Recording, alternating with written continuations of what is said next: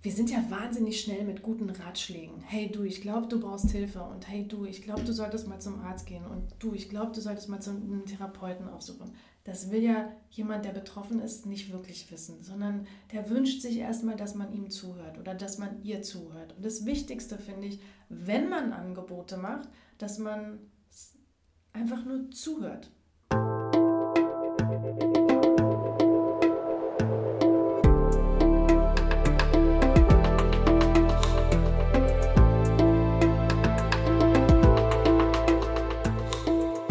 Willkommen bei dir, der Seven Mind Podcast mit Impulsen für ein gutes Leben. Für alle, die mehr Achtsamkeit und Gelassenheit in ihren Alltag bringen möchten. Hi und herzlich willkommen zum Seven Mind Podcast. Mein Name ist René Träder und das hier ist der zweite Teil vom Interview mit Diana Doko. Diana hat vor 18 Jahren, stimmt das? Mittlerweile vor 19, aber ja, okay. 18, 19 Jahren. Mhm. Diana hat vor 19 Jahren den Verein Freunde fürs Leben gegründet, der Menschen über die Themen psychische Probleme, vor allem Depression und Suizid aufklärt. Diana hat mal gesagt, wenn die Seele krank ist, braucht sie Hilfe. Und der Verein will diese Hilfsangebote sichtbar machen. Im ersten Teil von dem Podcast-Interview hast du Diana schon etwas besser kennengelernt. Sie hat sieben Fragen gezogen und wir haben über ihr Leben gesprochen, über ihre Ansichten und auch über ihre Erfahrungen in diesem Themenbereich gesprochen. Jetzt wollen wir die Themen Depression und Suizid nochmal vertiefen und auch hier wollen wir vor allem die vielen Hilfsangebote, die es gibt, etwas sichtbarer machen. Wichtig finde ich an der Stelle zu erwähnen, dass es Hilfsangebote sowohl für Betroffene als auch für Angehörige gibt. Jeder kann sich Hilfe holen. Diana, angenommen, du würdest jetzt bei dir merken, dass du vielleicht eine Depression hast oder du würdest zumindest bei dir merken, dass es dir nicht gut geht. Mit all dem, was du jetzt so weißt über die Hilfsangebote, die es gibt, was glaubst du, eine sehr theoretische Frage, aber was glaubst du, was würdest du machen? Erstmal würde ich mit meinem Partner darüber reden. Wenn ich merke, dass es mir nicht gut geht und dass ich mir Hilfe holen würde. Und dann würde ich zu meinem Hausarzt, zu meiner Hausärztin gehen. Weil ich weiß ja mittlerweile, dass es einfacher ist, wenn man zum Hausarzt geht und sich von der Hausärztin oder dem Hausarzt eine Überweisung zu einer Therapie geben lassen würde. Ähm, da muss man einen guten Hausarzt haben. Und wenn, ich rede jetzt mal von meiner Hausärztin, wenn die jemanden wüsste, der zu mir passt oder sagt, ja, da würde ich dir das und das empfehlen, dann würde ich das in Anspruch nehmen. Wenn jetzt meine Hausärztin niemanden kennen würde, sondern sagt, ja, kann ich Ihnen leider auch nicht helfen, müssen Sie suchen, dann würde ich auf unsere Seite gehen. Die Freunde fürs Leben Website und ähm, da wir haben nämlich ein Tool, wo du auch deine Postleitzahl eingeben kannst und dann siehst du, wer in deiner Nähe äh, Therapien anbietet oder welche Hilfsangebote es in deiner Nähe gibt. Es kann ja auch sein, dass ich irgendwo in Stuttgart oder in Brandenburg oder in Köln oder wo mhm. auch immer irgendwo auf dem Dorf lebe. Mhm. Hast du schon mal beim Sorgentelefon angerufen? Nee. Nee. Könnte ja auch so ein erster Schritt sein. Ja, ja, stimmt. Könnte auch ein erster Schritt sein, ja. Aber du hast jetzt mich persönlich, ich bin ja jetzt schon geschult. Ich weiß mhm. ja jetzt, äh, welche Schritte ich einleiten muss, um mir helfen zu lassen. Mhm. Genau, also schön finde ich, dass es tatsächlich ja so wahnsinnig viele Möglichkeiten heutzutage gibt, so wie man eben zum Beispiel auf eurer Homepage ganz viele Informationen bekommt und eben auch tatsächlich äh, die direkten Adressen auch bekommen kann, wenn man danach sucht. Nur man muss natürlich immer danach suchen. Es, es kommt niemand und klingelt zu Hause und sagt, hier, das könnte für dich gut passen, sondern dieser aller, allererste Schritt muss irgendwie immer von einem selbst ausgehen oder zumindest, dass jemand aus dem Umfeld kommt und sagt, wir gucken jetzt mal gemeinsam auf der Homepage, wo was sein könnte. Aber trotzdem braucht es ja diese innere Bereitschaft zu sagen, ja, okay, lass uns mal gucken und lass uns mal hingehen. Also man, am Ende, man muss halt immer irgendwie einen Schritt tun. Ohne diesen Schritt geht es nicht. Genau, ohne den Schritt geht es nicht. Und dann ist natürlich auch wichtig, dass man die Informationen kompakt auf einer Seite hat. Ja, weil wenn ich ähm, im Netz suche, kann ich ja, das Netz ist ja unendlich groß, kann ich ja ganz viele Sachen finden. Und dann weiß man auch nicht genau, was passt denn zu mir oder was, äh, was könnte ich mir vorstellen. Und das versuchen wir schon äh, auf unserer Website sozusagen aufzudröseln. Es gibt Anonymhilfe, es gibt äh, Hilfe, wo man seinen Namen sagen muss, es gibt Hilfe, wo man nicht mal eine Krankenkassenkarte mitnehmen muss. Also all die verschiedenen Möglichkeiten, aber gesammelt auf einer Website. Mhm. Und jetzt haben wir ja schon oft über so das Wort Tabuthema quasi gesprochen. Ich bin gar nicht so ein Fan von diesem Wort, weil mein Eindruck ist, dass es immer weniger ein Tabu wird. Irgendwie immer mehr Menschen sprechen darüber. Zumindest ist es so meine Erfahrung in meinem Umfeld. Vielleicht, ich lebe natürlich auch in der Blase und mit Menschen, mit denen ich in Kontakt komme, das können Freunde sein, das können natürlich Coaching-Klienten sein oder eben auch Kollegen aus irgendeinem Bereich. Da höre ich immer öfter, dass äh, die sagen, hey, ich hatte eine Depression oder ich habe gerade eine Depression, ich bin gerade in Therapie. Ich nehme es auch immer stärker wahr, wenn man ähm, Prominente irgendwie hört. Immer öfter gehen Prominente damit eben auch an die Öffentlichkeit und sagen, mir ging es mal nicht gut und das war mein Weg daraus. Es gibt unzählige Bücher im Buchladen, wo Leute... Da die darüber sprechen, was ähm, war bei Ihnen eigentlich los? Und warum sagst du, da fängt schon das Problem an? Weil, also warum ich immer sage, dass es ein Tabuthema ist, es ist wirklich ein Tabuthema in unserer Gesellschaft. Und das ist auch auf politischer Ebene ein Tabuthema. Also wir haben ja den Verein Freunde fürs Leben nicht nur gegründet, weil wir gesagt haben, hallo, wir sind Kommunikationsexperten und wir zeigen euch jetzt mal, wie man über das Thema in der Öffentlichkeit aufklärt, sondern wir haben auch wirklich eine Forderung ins Leben gestellt. Also unsere Forderung ist, dass Depression und Suizid muss auf die gesundheitspolitische Agenda der Bundesregierung, weil man könnte beim BZGA anrufen, bei der Bundeszentrale für gesundheitliche Aufklärung und sagen, entschuldigen Sie, haben Sie Aufklärungsmaterial zum Thema Depression und Suizid? Dann sagen die, nee, tut uns leid. Mein Running Gag ist, dass ich da andauernd anrufe und sage, entschuldigen Sie, haben Sie Aufklärungsmaterial zum Thema Depression und Suizid? Dann sagen die nein, dann sage ich, aber wir haben das und ich stelle es ihnen sogar umsonst zur Verfügung, weil wir haben dieses Aufklärungsmaterial im Verein und das kann man auch bei uns bestellen. Dann sagen die aber, ja, aber wir dürfen es leider nicht auslegen, weil es ist nicht auf der gesundheitspolitischen Agenda. Und in Deutschland sterben immer noch mehr Menschen durch Suizid, nämlich 10.000 jedes jedes Jahr, als durch als bei Verkehrsunfällen, Drogenmissbrauch, AIDS, Alkoholmissbrauch und Raubüberfälle zusammen.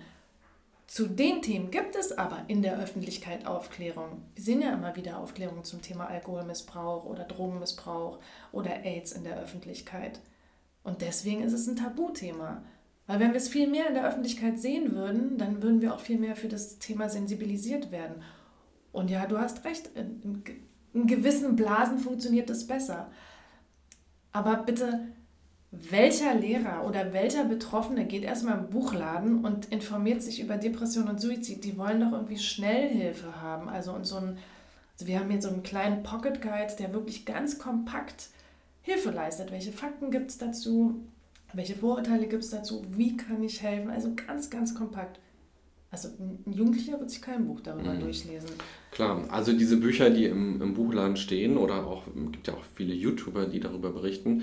Ich glaube, dass es vor allem als Prophylaxe gut ist, dass man, also wenn man noch keine Depression hat oder nicht in der akuten Phase gerade ist, dass man irgendwie darauf aufmerksam wird. Ach, den Schauspieler, den ich cool finde, die Sängerin, die ich mag, den ja. YouTuber, dass man hört, ach Mensch, die hatten das auch mal oder die haben es gerade immer noch. Und trotzdem, obwohl sie das hatten, ähm, arbeiten sie wie weiter, leben weiter, versuchen weiter Gutes Leben zu haben und berichten eben doch darüber, wie es ihnen geht. Ich glaube, dass das ein großer prophylaktischer wichtiger Punkt sein kann, weil wenn ich dann mal in der Situation bin, dann erscheint mir das möglicherweise nicht ganz so verrückt und ich denke nicht, oh Gott, äh, ich müsste doch viel besser funktionieren, sondern ich weiß, ah Mensch, da kenne ich doch irgendwie, zwar nicht aus meiner Familie, vielleicht nicht aus meinem Freundeskreis, aber ich kenne irgendwoher Leute, die hatten das auch mal und die haben da auch was. Und ich glaube, daher, da ist das total gut, dass dieses Tabu immer öfter aufgebrochen wird und Leute nicht denken, ach, wenn ich das erzähle, dann werde ich nicht mehr gebucht oder dann habe ich schlechtere Karten, dann finden meine Fans mich blöd oder so. Von daher freue ich mich über jeden Promi, ähm, der irgendwie an die Öffentlichkeit geht und auch darüber spricht. Zu der Statistik vielleicht nochmal, du hast ja schon gerade so eine Zahl eingeworfen. Es gibt so andere Zahlen, die sagen, dass rund alle 50 Minuten in Deutschland sich ein Mensch das Leben nimmt. Also quasi einmal pro Stunde, so wenn man das ähm, so runterrechnet. Und alle vier Minuten versucht das wohl jemand. Und man kann ja mal überlegen, wie schnell vier Minuten um sind und wie oft also im Laufe eines Tages ein Mensch versucht, sich das Leben zu nehmen. Und drei Viertel der Suizide entfallen wohl auf Männer. Hm.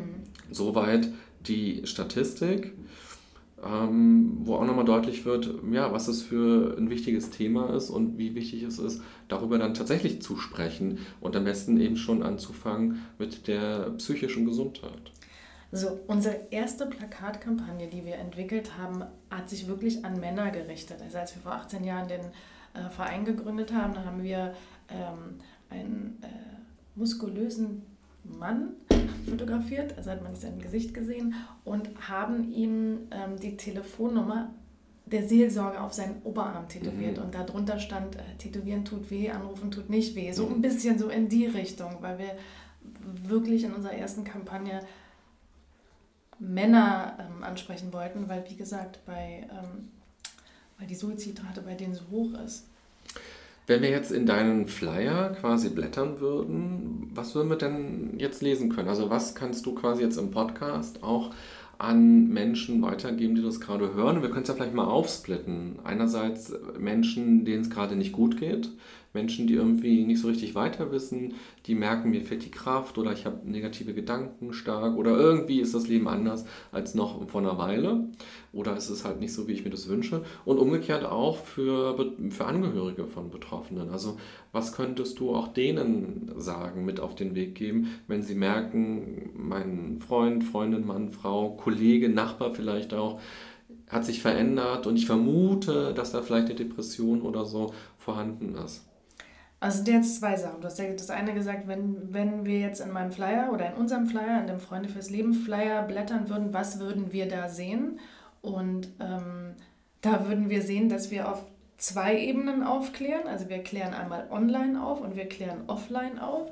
Ähm, online haben wir verschiedene Werkzeuge sozusagen. Wir haben unsere Website, auf der man sich informieren kann. Und die Website ist wirklich für Betroffene, für Angehörige.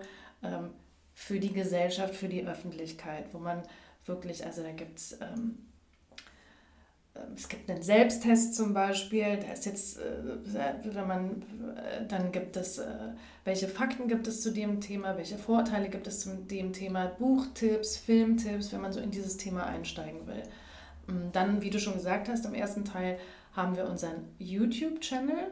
Ähm, da haben wir verschiedene Formate und ähm, in zwei Formaten interviewen wir prominente Menschen, die entweder selber eine Depression haben oder eine seelische Erkrankung oder die kein Problem haben, über das Thema zu reden, um sozusagen, na, dann kann man sich das angucken und gucken, ach, wie macht der denn das und wie hat der sich Hilfe und wie, wie ist der denn da rausgekommen oder wie konnte der denn seiner Freundin helfen, dass es so eine Identifikation damit gibt.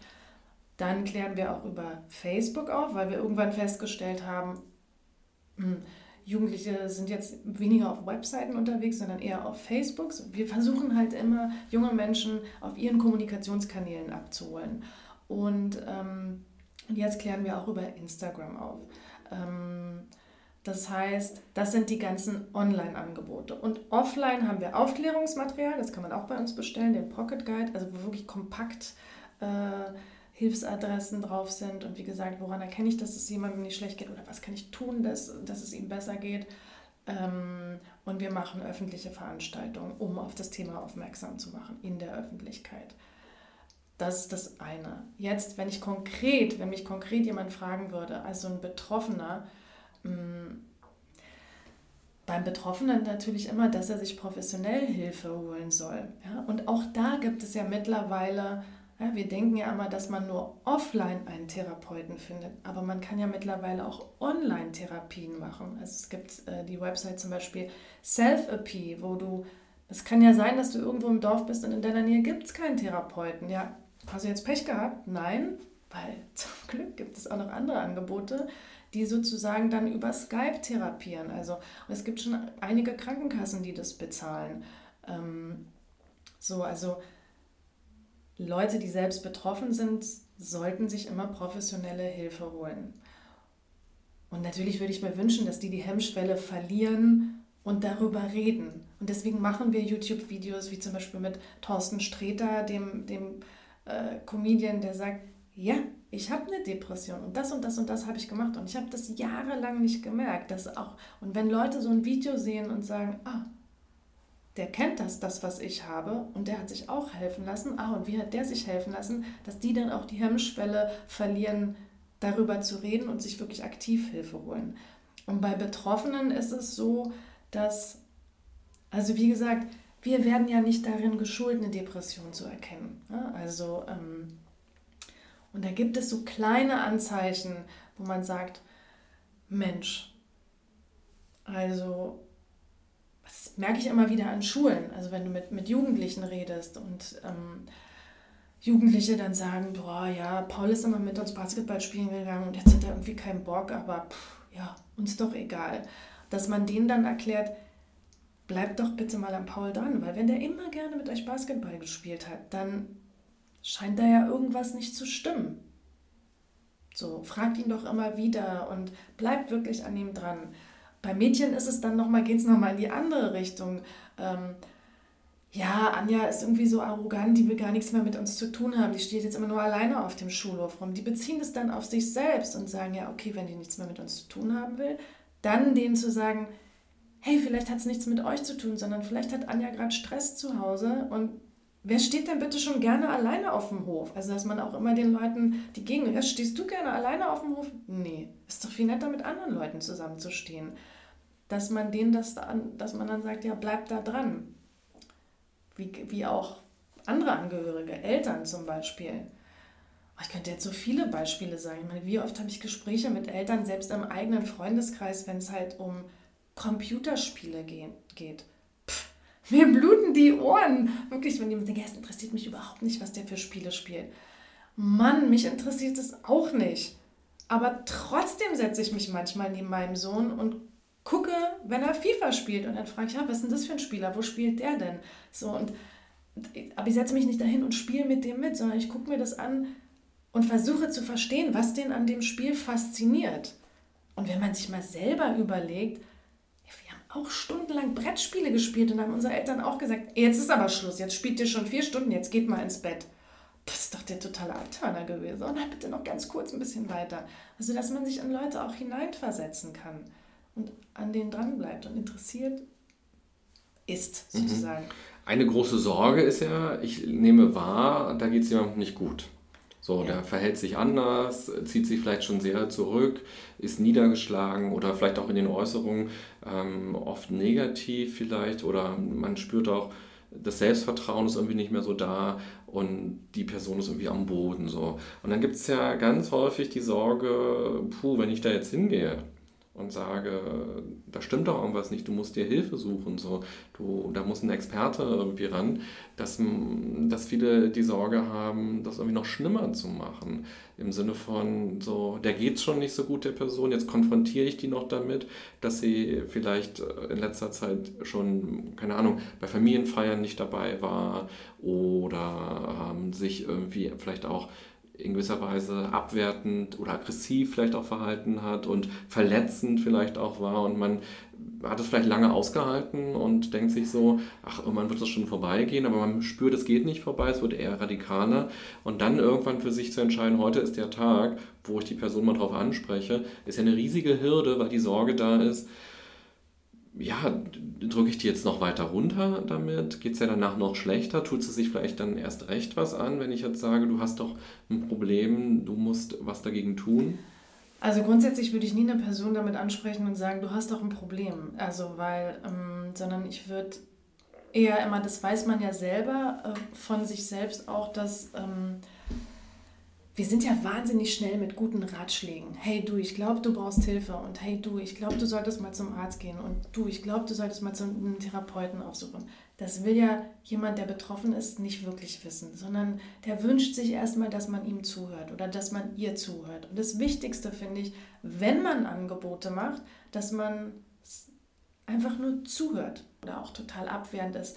Das überfordert einen ja selbst auch. Aber dass man sich dann überlegt, okay, ich selber schaff's nicht. Vielleicht gibt es ja noch jemand anderen im Freundeskreis, den ich dazu holen kann. Hey, du, ich mache mir Sorgen um unseren Freund. Ich alleine komme nicht an ihn ran. Wollen wir es beide nochmal zusammen versuchen? Und ich glaube nicht daran, dass man es noch noch schwerer für den Betroffenen macht oder dass man ihn noch mehr runterzieht, sondern der fühlt sich doch gesehen. Der, der, der, derjenige denkt, also ich, das kennt man doch von sich selbst auch. Man möchte nicht ignoriert werden und man möchte nicht durchsichtig sein. Und, ähm, die meisten merken, da stimmt was nicht, aber sprechen es nicht an. Ist ja noch schlimmer eigentlich. Also, ähm, also ich muss leider bei, bei mir muss ich das, das, das war auch ein Grund, warum ich den Verein gegründet habe, ähm, da, dass mir aufgefallen ist, dass dass Leute mich gemieden haben nach dem Suizid meines Bruders so, oh mein Gott, der muss es so schlecht gehen. Oh, und dann haben sie meinen Freund angerufen und so, oh Gott, wie geht's denn Diana? Und dann hat er mir gesagt, hä, frag sie doch selber. Was ist, oh Gott, nee, dann habe ich, hab ich Angst, dass, ich sie, äh, dass sie dann anfängt zu weinen. Als wenn ich jetzt den ganzen Tag heulend durch die Gegend gelaufen bin. Ja, und, na, und dann fange ich vielleicht an zu weinen. Aber ich habe nicht den ganzen Tag geheult. Und ich war sogar froh, wenn mich Leute darauf angesprochen haben, weil ich wirklich gemerkt habe, dass Leute das ignorieren. Die ignorieren das. Aber es ist ja da. Aber es ist jetzt nicht 24 Stunden da, sondern ich bin auch arbeiten gegangen und ich habe trotzdem mein Leben normal weitergelebt. Aber wahrgenommen zu werden, also ich glaube nicht, dass wenn jemand wahrgenommen wird, dass es dann schlechter bei demjenigen wird. Es kommt halt immer darauf an, wie man denjenigen anspricht. Und was meinst du, als du gerade gesagt hast, man kann Angebote machen? Was könnten das für Angebote sein? Es gibt mehr, also wenn ich mir Sorgen um jemanden mache, dass ich denjenigen darauf anspreche und sage, du, mir ist das und das aufgefallen, ich mache mir Sorgen um dich. Ähm, wollen wir mal zusammen Kaffee trinken gehen oder darf ich dich mal besuchen kommen oder wollen wir ins Kino gehen? Und dann sagt derjenige Nein. Und dann denkt man, damit ist es getan. Naja, der hat Nein gesagt.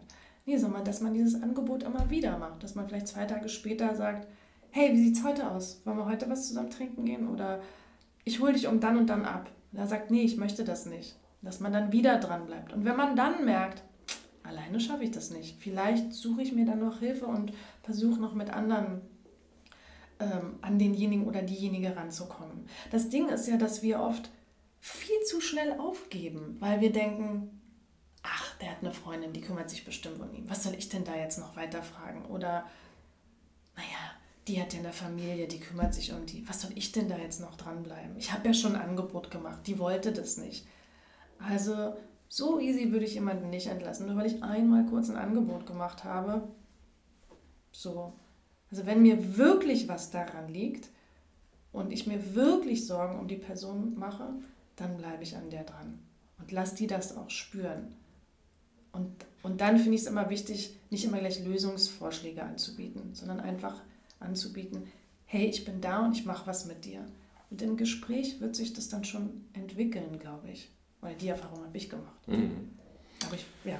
Ja, also ist auf jeden Fall eine schwierige Situation ja. für Familienangehörige und auch für, für Freunde, für Kollegen vielleicht auch, weil ja auch die Dynamik sich verändert, das Miteinander verändert sich und eine Person, die eine Depression hat, igelt sich ja häufig auch ein mhm. und will ja erstmal quasi nichts verändern, sondern will sich schützen oder hat keine Energie, ähm, wie auch immer, und hat erstmal gar nicht die Motivation ganz häufig zu sagen, so, ich will jetzt irgendwie den großen Schritt machen, sondern eigentlich die Motivation ist, ich will für mich sein und in, in meiner Welt sein, ganz häufig. Also es gibt unterschiedliche Varianten und bei jedem kann sich die Depression völlig anders äußern. Aber ähm, Hilfsangebote sind ja häufig erstmal nichts, worauf die Person quasi jeden Tag wartet und denkt, zum Glück spricht mich jetzt mal jemand drauf an. Ist ja auch Scham ganz häufig mit verbunden, so, so ein Gefühl zu haben, so ich, ich passe nicht mehr rein in die Gesellschaft, ich kann meinen eigenen Anforderungen nicht mehr entsprechen und so weiter. Und wenn quasi Angehörige auch Ablehnung erfahren, Zurückweisung erfahren, zum fünften Mal wird gesagt, nee, ich, ich will nicht mit dir ins Kino gehen, so, ähm, dann verändert das natürlich auch eine Sicht darauf. Und das ist ja unglaublich schwer, äh, auf der einen Seite zu sagen, ich spüre, dass ich verletzt bin und mich zurückgewiesen fühle. Und obwohl ich schon so oft über meinen Schatten gesprungen bin und irgendwie was angeboten habe, was mir vielleicht auch gar nicht leicht gefallen ist, jetzt nochmal was anzubieten und nochmal dran zu bleiben, ähm, das ist eine große Sache. Hast du die Erfahrung schon mal gemacht? Ja, hm, tatsächlich. Das hört man. ja, du hast total recht. Ich habe gerade überlegt, es wäre ja schön, wenn wir das noch viel früher merken würden. Oder dass, es, dass derjenige gar nicht erst in eine Depression fällt. Also zum Beispiel, ich habe in diesem Jahr so viele Tode in meinem Freundeskreis erlebt, dass ich ähm, und das, das, das ist für die Familie dann ein einschneidendes Erlebnis und dass man an denjenigen dran bleibt, dass die sich halt nicht einigeln. Es ist, ähm, dass man sagt, hey, wer kümmert sich um die Kinder? Ähm, wer kümmert sich um den Mann? Hast du schon mal angerufen oder hast du schon mal angerufen? Wollen wir nicht mal vorbeigehen und so? Es muss ja, also eine Depression kann ja jeden treffen, weil du kannst ja irgendwas in deinem Leben erleben und der eine kommt gut damit klar und der andere kommt gar nicht damit klar.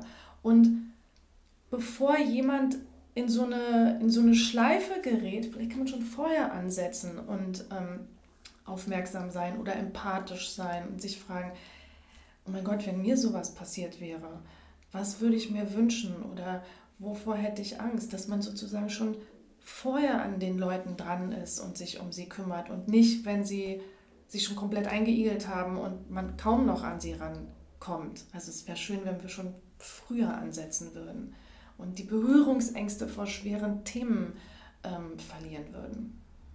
Mhm. Wie machst du das mit deinem Sohn? Da haben wir ja vorhin geendet bei der ersten Folge. Wie schaffst du es, bei der psychischen Gesundheit mit ihm in Kontakt zu bleiben? Er ist jetzt 17. Also wie ich schon gesagt habe, bestimmt nicht, indem ich das Wort psychische Gesundheit sage oder auch nicht so, komm, mach mal Meditation oder so, sondern ich ähm, versuche im Gespräch mit ihm zu bleiben und ähm, interessiere mich für die Dinge, die ihn interessieren und ähm, frage nach. Also ähm, versuche mich in seine Lage hineinzuversetzen. Und klar, der sagt auch manchmal so, oh, du fragst so viel. Und ich so, okay, gut, dann frage ich nicht mehr. Dann, ähm, das kann Aber kannst du das? ja, natürlich. Also ähm, und man kann ja bei so ganz vielen verschiedenen, also wie ich ja vorhin schon gesagt habe, ich, ich liebe das mit meinem Sohn zur Entspannung Serien zu gucken. Und ich weiß, der hat acht Stunden Schule oder neun Stunden Schule und dann treffen wir uns zu Hause, essen zusammen und äh, gucken 20 Minuten von einer Serie, haben danach wieder gute Laune und er geht dann entweder zum Training oder, ähm, äh, oder macht halt Hausarbeiten und ich arbeite dann wieder. Also diese Pause genießen wir dann auch zusammen. Und manchmal reden wir und manchmal reden wir nicht. Na klar, wenn die Serie läuft, können wir nicht reden. Aber bevor wir die Serie anmachen oder ich gerade das Essen warm mache, frage ich halt so ein paar Sachen. Ähm, dann kommt man ja schon ins Gespräch. Äh, oder ich sage, hey, hast du das neue Lied von Trettmann gehört? Das gefällt mir total gut. Und dann sagt er, oh nee, und dann hören wir uns das gemeinsam an. Oder er sagt, hast du schon das neue Lied von Sido gehört? Dann sage ich, nee. Ähm, gefällt mir gar nicht oder gefällt mir gut. Also dann da kommt man ja schon ins Gespräch miteinander. Oder welche Serie guckst du gerade? Weil das weiß ich ja manchmal gar nicht, weil wir, welche Jugendliche guckt mit seinen Eltern noch irgendwie alle Serien zusammen, sondern ja, ich gucke gerade die und oh, warum gefällt dir die? Einfach ins Gespräch kommen. Und wie ich schon gesagt habe, äh, gucke natürlich auch, wenn der Computerspiele spielt, dann setze ich mich daneben und entweder ich sage, interessiert mich nicht die Bohne, aber was fasziniert dich daran? Diese Figur, die da, wenn er Fortnite spielt oder so, ich muss auch manchmal lachen dabei. Weil ich denke, das ist ja voll dämlich, aber ich setze mich jetzt trotzdem daneben und mir das an. Also, weil ich will ja verstehen, was er da ja. macht. So, und dann lachen wir manchmal zusammen und manchmal sage ich, ah oh, nee, egal. So, kannst du weiterspielen. Und jetzt, jetzt, hast du ja gerade in dem Teil, wo wir davor noch gesprochen haben, gemeint, man muss halt in Kontakt bleiben, am besten schon rechtzeitig, ja. bevor eben irgendwie die Person ähm, in einer sehr tiefen Krise ist. Wie hältst du es denn aus oder wie gehst du mit sowas um, wenn du entweder bei deinem Sohn oder eben auch bei Freunden, bei Mitarbeitern Verhalten entdeckst, wo bei dir so Alarmsignale losgehen und du denkst, ach, das ist doch jetzt nicht mehr gesund, so zum Beispiel das ganze Wochenende zu Hause nur zu bleiben und Computer zu spielen oder ähm, bei herausfordernden Situationen eher immer zu sagen, ah nee, da kann ich nicht, da will ich nicht, da bin ich krank oder so. Ähm, weißt du, was ich meine? Also mm, ja. wie, wie gehst du mit sowas um? Sprichst du das direkt an und sagst, nee, aber komm, du musst jetzt quasi ähm, dich die, deinen Emotionen stellen oder du musst dich jetzt der Situation stellen, du musst jetzt mal gucken, wo ist das Problem, verdammte Axt. Und du kannst jetzt nicht immer nur so Stellvertreterkriege führen und alles doof finden gerade, sondern guck doch mal hin, wo ist es denn jetzt eigentlich, das Problem? Oder wie gehst du mit sowas um? Okay, also in Bezug auf meinen Sohn, wenn ich mir Sorgen mache, dann bespreche ich das erstmal mit meinem Freund. Ja, ist es nicht seltsam, dass der den ganzen Tag jetzt schon zu Hause abhängt und äh, spielt, so wie du sagst, das macht er jetzt nicht, aber ähm, und oft ist es so, dass mein Freund es dann relativiert. Er ist so, ah, ist doch für dich normal, ist doch ein Jugendlicher. Und da denke ich, ja, mache ich mir viel zu viele Sorgen. Also ich habe sogar manchmal das Gefühl, dass ich zu schnell irgendwie gehen bei mir die Alarmlampen an. Und ähm, wenn ich dann aber Dinge befremdlich finde, dann spreche ich ihn schon drauf an. Sag, boah, willst du nicht mal rausgehen, frische Luft schnappen oder so? Und dann sagt er, okay, ich gehe kurz auf den Balkon. Ich meine, da muss ich schon wieder drüber lachen. Ja, dann denkst du, nee, ich meine so richtig raus. Nö, keine Lust. Und dann muss das auch okay sein. Ja, dann denkst du, ja, okay, der ist gut bei sich und so. Bei, bei Kollegen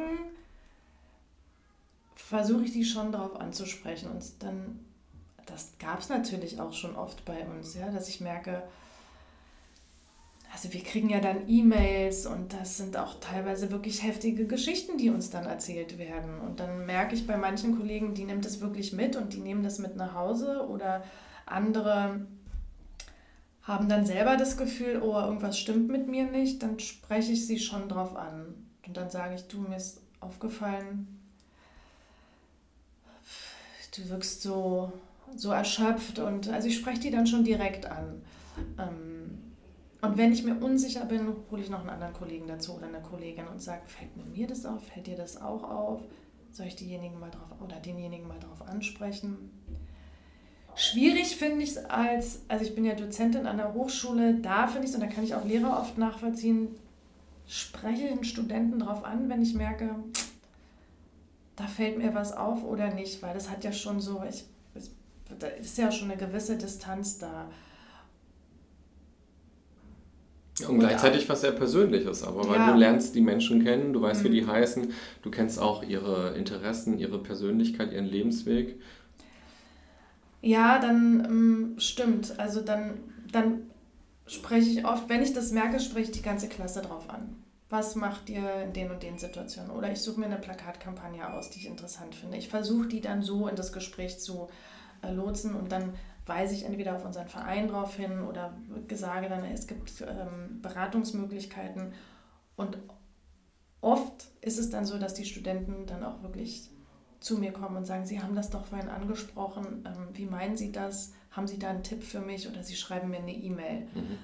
Dann habe ich ja schon, letztendlich schon das erreicht, was ich erreichen wollte. Aber Studenten spreche ich nicht direkt drauf an, da versuche ich das in der Gruppe zu klären aber Menschen, die ich kenne, die ich wirklich persönlich kenne und mit denen ich befreundet bin und mit denen ich zusammenarbeite, die spreche ich schon persönlich drauf an. Mhm. Und wenn ich überfordert bin, suche ich mir Hilfe. Was heißt das dann für dich? Wo holst du dir dann Hilfe, wenn du als also Beobachter, Angehöriger überfordert bist? Ja, ich gucke, wer mir da noch helfen könnte. Oder ich bespreche das mit meiner Therapeutin und mhm. sage, ich komme an die Person nicht ran, was soll ich machen? Und oft sagt dann die Therapeutin, okay, derjenige muss das selber wissen, der muss sich selber helfen, der muss halt wirklich, da können, sie können nicht Therapeutin spielen, sie mhm. können demjenigen oder derjenigen nicht helfen und dann denke ich, ja, okay, dann muss ich das so akzeptieren. Ja. ja, und das ist ja auch total richtig. Also man mhm. kann die andere Person nicht retten, man, ja. man ist nicht der Therapeut, die Therapeutin. Ähm, und eigentlich schließen wir wieder an Folge 1 von wohin an. Da haben wir ja ganz lange gesprochen über das Thema Schuldgefühle oder Bereuen oder so. Und das ist ja immer diese, dieser schmale Grad zwischen ich sehe, jemandem geht es nicht gut, ich empfinde eine Verantwortung im Sinne von, nicht, dass ich schuld bin dafür, aber dass ich zumindest eine Verantwortung habe, die Person darauf hinzuweisen, anzusprechen, wach zu rütteln und zu sagen, hey, da stimmt irgendwas nicht, das kannst du so quasi nicht laufen lassen.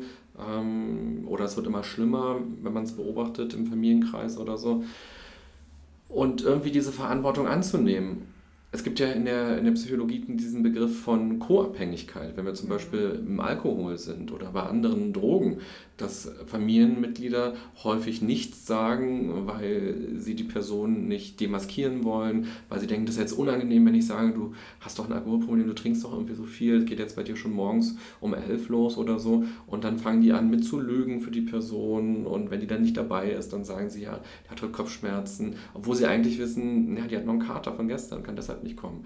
Was ich damit sagen will, ist, auf der einen Seite gibt es dieses Gefühl von, ich muss handeln, und auf der anderen Seite gibt es das Gefühl von, ich bin nicht der Therapeut, ich bin nicht der Superheld, der Retter. Und irgendwie dazwischen muss man sich ja bewegen. Es, ich glaube nicht, dass die meisten Leute das Gefühl von Handeln haben. Und wie du ja vorhin schon gesagt hast, wir leben ja in einer bestimmten Blase. Also du hast wahrscheinlich Psychologie studiert, du arbeitest als Coach und so, du hast überhaupt gar keine Berührungsängste mit dem Thema. Aber wie gesagt, das ist eine Blase. Die meisten Menschen haben nicht das Gefühl, dass sie handeln müssen. Überhaupt nicht. Also, und ich merke das auf der Arbeit, also jetzt nicht bei uns im Verein, aber ähm, immer wieder was weiß ich, du, du, bist in einer Agentur und hast mitbekommen, okay, die Mutter von dem einen ist gestorben und dann denkst du, oh mein Gott, das ist aber schon vor zwei Wochen passiert und ich sehe denjenigen aber jetzt zum ersten Mal, dann gehe ich da hin und sage, hey, mein Beileid, es tut mir leid. Und dann frage ich auch mit, wie ist denn deine Mutter gestorben? Dann sagt derjenige mir oder diejenige, ah, du bist die Erste, die mich darauf anspricht. Das kann doch gar nicht sein, du bist doch schon seit einer Woche wieder hier. Also die Berührungsängste sind wahnsinnig groß. Und dann sage ich, hey, wie geht's dir denn? Und ähm, hast du jemanden in deinem Umfeld? Weil ich bin ja nicht mit demjenigen befreundet. Hast, hast du Familie oder einen Freund und ist jemand da bei dir? So, das ist aber so selten, habe ich immer wieder das Gefühl. Und ich, ich merke das, weil die Leute oft sagen, oh, hat mich noch keiner darauf angesprochen. Oh, du bist die Erste. Ähm, klar, in so einem Feld, wo wir uns bewegen, wir sind sozial engagiert, äh, mit Coaching und so, da haben wir wahrscheinlich, ja, haben wir nicht so viele Berührungsängste mit dem Thema. Aber im normalen Leben dort draußen ist doch jeder so für sich und ist froh, dass er irgendwie mit dem Leben klarkommt und alles andere blendet er aus. Mhm. Dann lass uns doch mal am Ende der Folge jetzt schauen, welche drei Botschaften möchtest du gerne über diesen Podcast in die Welt rufen? An wen auch immer. Also ich wünsche mir immer noch, dass, dass das Thema Depression und Suizid auf die gesundheitspolitische Agenda der Bundesregierung kommt, weil ich bin der felsenfesten Überzeugung, wenn es äh, nationale Aufklärungskampagnen dazu geben würde und wenn regelmäßig Zahlen von offiziellen Stellen zu dem Thema veröffentlicht werden würde, würden, dann wäre das nicht so ein großes Tabuthema. Und dann müsste man auch erklären, wenn die Zahlen hoch oder runter gehen, woran das liegt. Weil das macht man ja bei, bei Raubüberfällen oder Drogentoten und, oder ähm, AIDS-Toten auch. Ähm, die Raubüberfälle sind in diesem Jahr zurückgegangen, weil XY oder die Drogentoten sind in diesem Jahr wieder hochgegangen, weil XY. Dann müsste man das ja von offizieller Stelle erklären. Das würde ich mir wünschen, weil ich glaube, ähm, dass wenn Leute das in der Öffentlichkeit sehen würden und sehen, ah, äh, die Politik kümmert sich auch darum, denen ist das wichtig und äh, wir würden immer wieder diese großen Zahlen hören. 10.000 Menschen sterben im Jahr durch Suizid und äh, Suizid ist die zweithäufigste Todesursache äh, bei jungen Menschen zwischen 15 und 25. Das macht was mit der Gesellschaft. Ja, also dann, äh, und dann würde, würde auch von offizieller Stelle, würde man darin auch geschult werden. Dann würde es vielleicht auch Aufklärung an Schulen geben zum Thema seelische Gesundheit und nicht nur zu Alkoholmissbrauch und Drogen, weil die spielen ja auch oft damit rein. Ich will mich betäuben, weil ich das Gefühl nicht mehr aushalte oder ich halte den Druck in der Schule nicht mehr aus. Also was mache ich? Dann greife ich zu Drogen ähm, oder ich trinke. Äh, da würde ich mir wünschen, dass man, also das Erste wäre, dass es auf die gesundheitspolitische Agenda kommt und das Zweite wäre, dass man in ganz Deutschland, überall eigentlich, dass das halt Pflicht wird in Schulen. Dass es halt Seele, dass es Aufklärung zum Thema seelische Gesundheit gibt. Weil ähm, ich glaube, dass wir junge Menschen darin schulen können, ähm, dass sie A, das an sich selbst erkennen und dass sie es auch an anderen erkennen. und sie darin schulen können, was sie tun müssen. Ah, dann können sie vielleicht auch ihre Eltern danach schulen und sagen so, hey, oder merken das bei ihren Eltern. Also je früher wir anfangen, ähm, desto besser ist es erkennbar, sind Depressionen erkennbar und seelische Erkrankungen und desto besser sind sie behandelbar und müssen nicht zum Suizid führen. Und das dritte, drei darf ich mir wünschen. Ja? Und das dritte ist, dass, ähm, dass wir die Angst verlieren, über diese Themen zu reden. Also Depression ist nicht ansteckend und es ist, äh, es ist eine Erkrankung und die ist behandelbar und ähm, es hat so ein Stigma, ne? das ist so, äh, dass man halt die Hemmschwelle verliert. Ah, dass man die Hemmschwelle verliert, über Gefühle überhaupt zu reden und dass man wirklich ein bisschen sozialer miteinander umgeht und ähm, dass es okay ist, wenn es einem nicht gut geht. Ja, es ist voll okay, weil es kann einem nicht immer gut gehen. Ähm, und dass man das auch sagen darf. Nee, mir geht es gerade nicht gut. Oh, ach echt? Und dass, dass man dann an demjenigen dranbleibt. Und dann merkt man ja, alles klar, ist jetzt nur vorübergehend oder oh, da ist schon was Tieferes drin oder da steckt schon was Längeres dahinter. Ähm, dass wir uns einfach gegenseitig fragen, wie es uns geht und dass uns das aber wirklich interessieren sollte. Mhm. Und wie gesagt, dass es okay ist, wenn es einem mal nicht gut geht. Diana, ich hoffe, wir konnten mit diesen beiden Folgen ein paar Menschen sensibilisieren für diese Themen. Psychische Gesundheit, Depression, Suizid und dass sowohl Menschen, die irgendwie betroffen sind, direkt betroffen sind, indirekt betroffen sind, Angehörige, die ja auch indirekt betroffen sind und bei denen ja auch so viel dann im Körper und im Kopf passiert, dass sie auch wieder direkt irgendwie davon betroffen sind, ähm, sich damit vielleicht auch nochmal auf eine tiefere Ebene auseinandersetzen wollen. Es gibt super viele Hilfsmöglichkeiten. Wir haben ganz viele angesprochen. Eine dieser Hilfsmöglichkeiten ist Freunde fürs Leben ihr habt eine Website, ihr seid bei Facebook, ihr seid bei Instagram, ihr seid bei YouTube. Man kann euch darüber erreichen, Infomaterial zuschicken lassen, online sich was angucken und auch dort nochmal Verlinkungen zu ganz vielen anderen Hilfsangeboten. Genau. Und ähm, ja, ich würde mich freuen, wenn die Hilfsangebote in Anspruch genommen werden. Dann vielen Dank, dass du hier warst. Danke, dass du mich eingeladen hast. Ich habe mich sehr gefreut. Das ist doch sehr schön. Dann, liebe Podcast-Hörerinnen, lieber Podcast-Hörer, am Ende dieser Folge noch eine Frage für dich. Und zwar würde mich interessieren, wenn du mal eine Depression hattest oder vielleicht auch gerade eine Depression hast, was hat dir denn tatsächlich am Ende geholfen, dir Hilfe zu suchen? Also was war so ein entscheidendes Erlebnis oder vielleicht auch ein sozialer Kontakt von außen? Also was hat dir wirklich am Ende geholfen, dass du gesagt hast, jetzt ist es soweit, jetzt möchte ich aktiv werden und mir Hilfe suchen?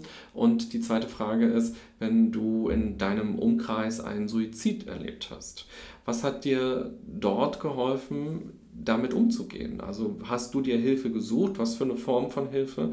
Und ähm, wie bist du damit umgegangen? Und wie hast du auch dein Leben quasi wieder weitergelebt und bist mit dieser Trauer umgegangen? Wenn du magst, schreib mir gerne eine E-Mail dazu und vielleicht kann ich ein paar von diesen Gedanken ja auch nochmal in einer späteren Folge zusammenpacken, sodass all die anderen Hörerinnen und Hörer auch noch was davon haben. Dann wünsche ich dir erst einmal eine gute und achtsame Zeit. Bis bald. Bye bye, sagt René Träder.